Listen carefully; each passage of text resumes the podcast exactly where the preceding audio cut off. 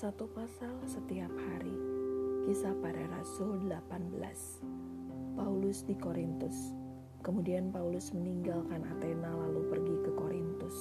Di Korintus ia berjumpa dengan seorang Yahudi bernama Aquila yang berasal dari Pontus. Ia baru datang dari Italia dengan Priskila istrinya karena Kaisar Claudius telah memerintahkan supaya semua orang Yahudi meninggalkan Roma. Paulus singgah ke rumah mereka. Dan karena mereka melakukan pekerjaan yang sama, ia tinggal bersama-sama dengan mereka. Mereka bekerja bersama-sama karena mereka sama-sama tukang kemah. Dan setiap hari Sabat, Paulus berbicara dalam rumah ibadat dan berusaha meyakinkan orang-orang Yahudi dan orang-orang Yunani. Ketika Silas dan Timotius datang dari Makedonia, Paulus dengan sepenuhnya dapat memberitakan firman, di mana ia memberi kesaksian kepada orang-orang Yahudi bahwa Yesus adalah Mesias.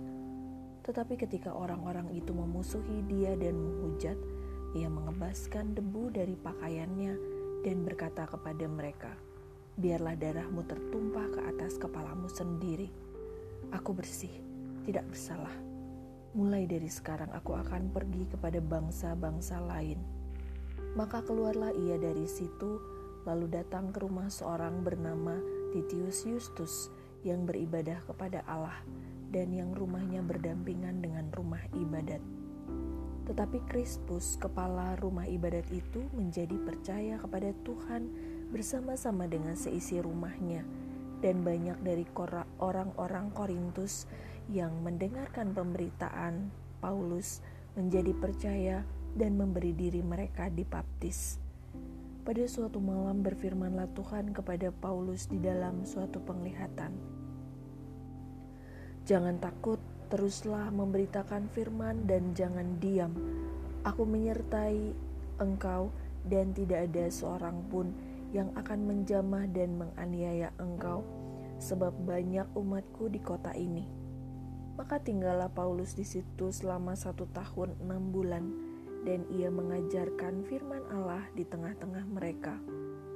Akan tetapi setelah Galio menjadi gubernur di Akhaya, bangkitlah orang-orang Yahudi bersama-sama melawan Paulus, lalu membawa dia ke depan pengadilan.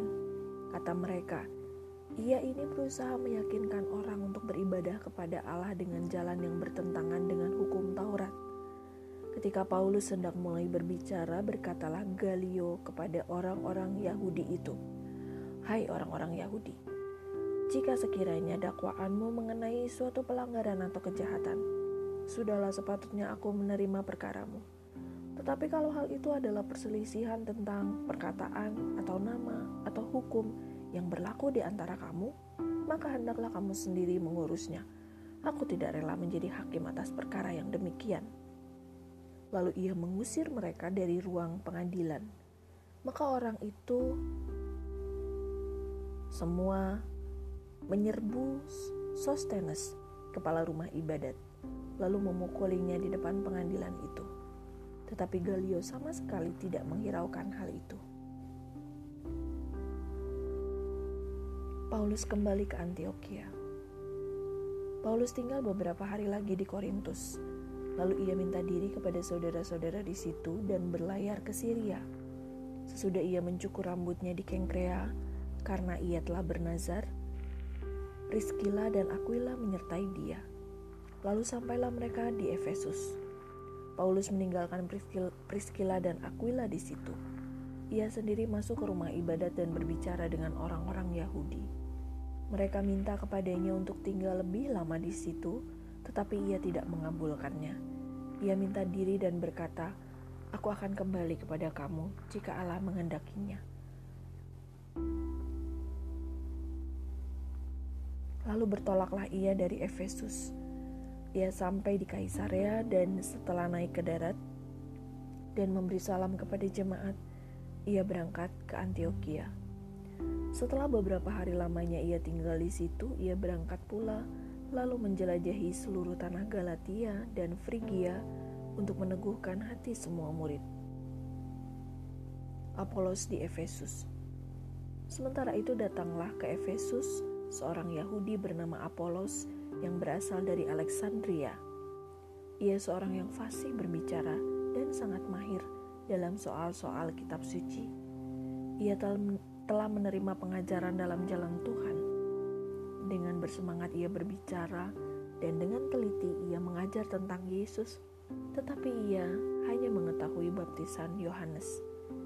Ia mulai mengajar dengan berani di rumah ibadat. Tetapi setelah Priskila dan Aquila mendengarnya, mereka membawa dia ke rumah mereka dan dengan teliti menjelaskan kepadanya jalan Allah. Karena Apolos ingin menyeberang ke Akhaya, saudara-saudara di Efesus mengirim surat kepada murid-murid di situ supaya mereka menyambut dia.